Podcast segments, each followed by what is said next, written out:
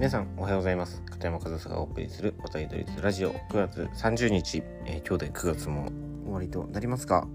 えー、配信やっていきたいと思います。で、えー、まあ9月最終日ということで、まあ、この時期になるとね、えプロ野球選手で、え現役を引退することを表明する選手が、えちらほらと出てきますよね。でまあ引退会見を行ったりチームの理解があったり協力があればその引退試合だったり引退セレモニーだったりそういったことをね、え、行われることもありますよね。でまあ今年のプロ野球でも、ま、同じようなことがこの時期に行われ、まあ、そのプロ野球選手の引退っていう文字がその目に入る時期なんですけどでやっぱりその僕の中でねその引退というキーワードで今のプロ野球を見た時に先日現役を引退することを表明されて記者会見をされていた、えー、ジャイアンツの松田宣浩選手がやっぱり印象的で、まあ、松田選手といえばね、えー、2023年のシーズンは、えー、ジャイアンツのユニフォームを着てプレーしていましたが、まあ、それまで17年、えー、福岡ソフトバンクホークスで一時代を築いたメンバーの、まあ、レギュラーというかそのレギュラー陣を引っ張った、えー、人でもありますよね。でまあその僕もねずっと見ていた選手ですしキャラクターとしてもね本当にファンから愛される、えー、キャラクターで、まあ、その松田選手がね、えー、引退されるということですごくやっぱりそのねぎらいの言葉を書きたいというか本当にお疲れ様でしたと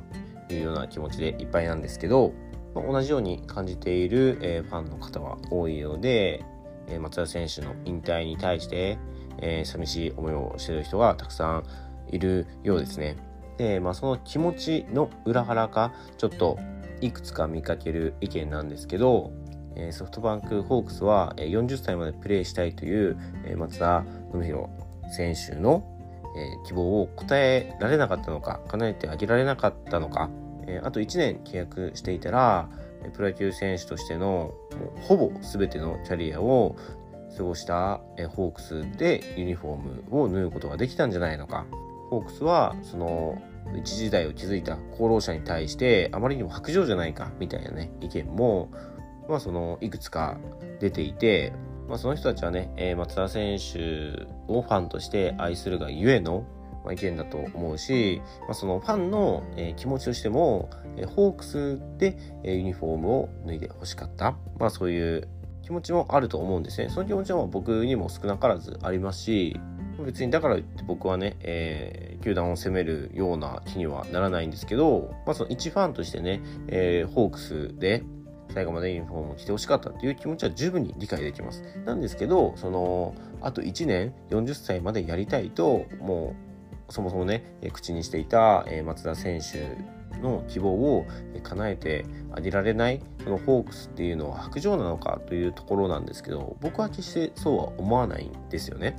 まあ、その松田選手に至っては本当にホークスを強くした強いホークスであるために必要不可欠な選手でしたしもう晩年は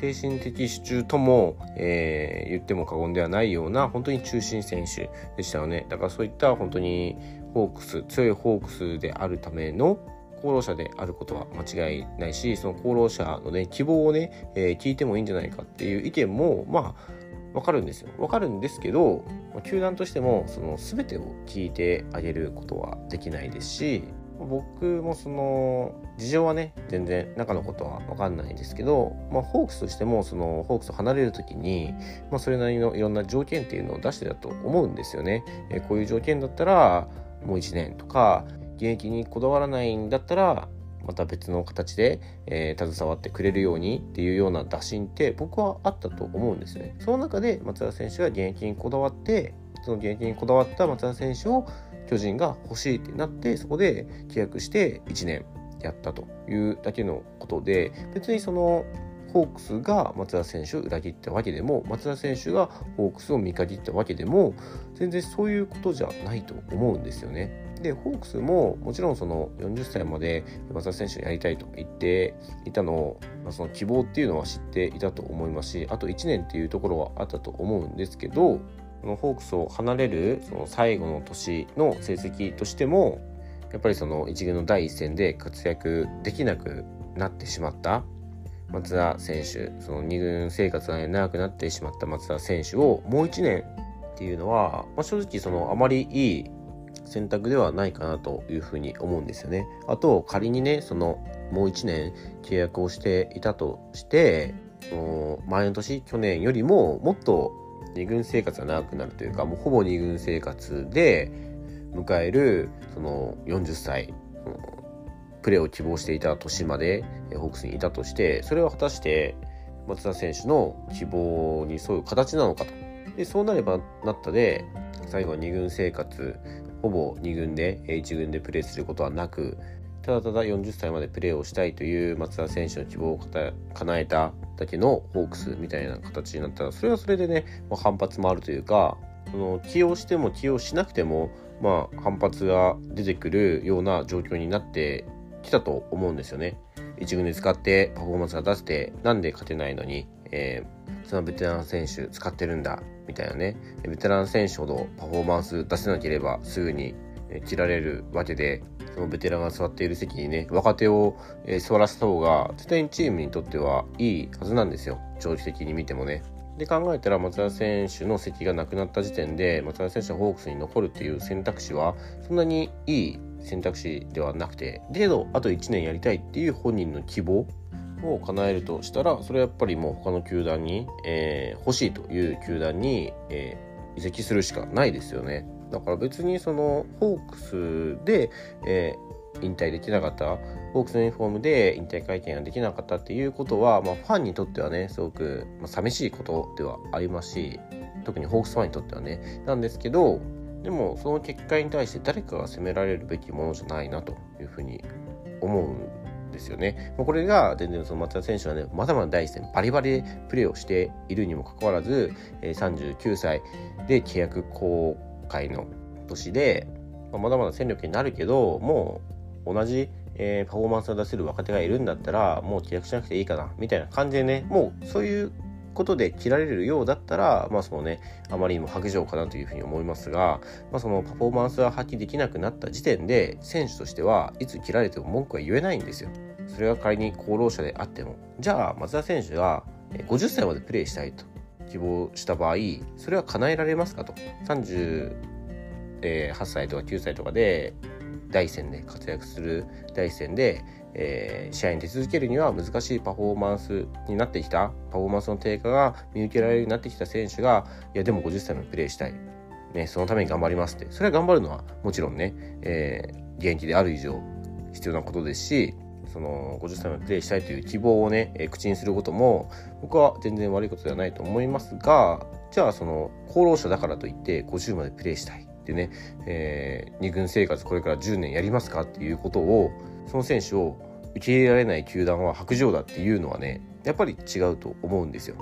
あと1年でもあと10年でもパフォーマンスが発揮できなくなった選手の席がないのはまあプロである以上至って自然なことですし活躍していた選手であればあるほどそのやめ時っていうのはねすごく難しいなというふうに感じます。その自分でね、えー、もう現役引退しますって言えることっていうのはすごく幸せなことではあるんですけど一方で同時にすごく難しいことでもあると思うんですよね。だから僕はその自分で引退しますと言えるということはすごく幸せなことだと思いますしその松田選手がね最後1年ジャイアンツでプレーしたことそれが松田選手にとってマイナスになるとは思わないですしすごくそれが悲しいことではないと思うんですよ。本人が現役にこだわった以上うちでは契約できないと言われたら他のチームに行くだけですし、まあ、その同様にねあの内川誠一さんも現役を引退されましたけどえー、ホークスからヤクルトに移籍してでヤクルトを離れる時はまだ現役にこだわって結局その大分、えー、ビーリングスという、まあ、地元のね独立リーグのチームに1年間所属する形になったんですけど現役にこだわるからそういう形になるしでもその現役にこだわるというのは本人の希望でしかない、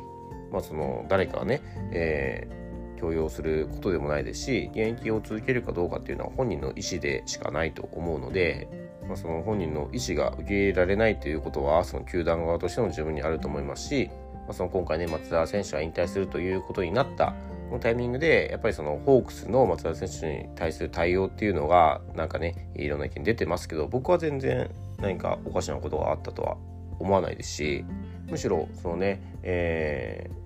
一つの球団一筋で、えー、現役を引退されるという選手もそれも素晴らしいと思いますけど別にそれが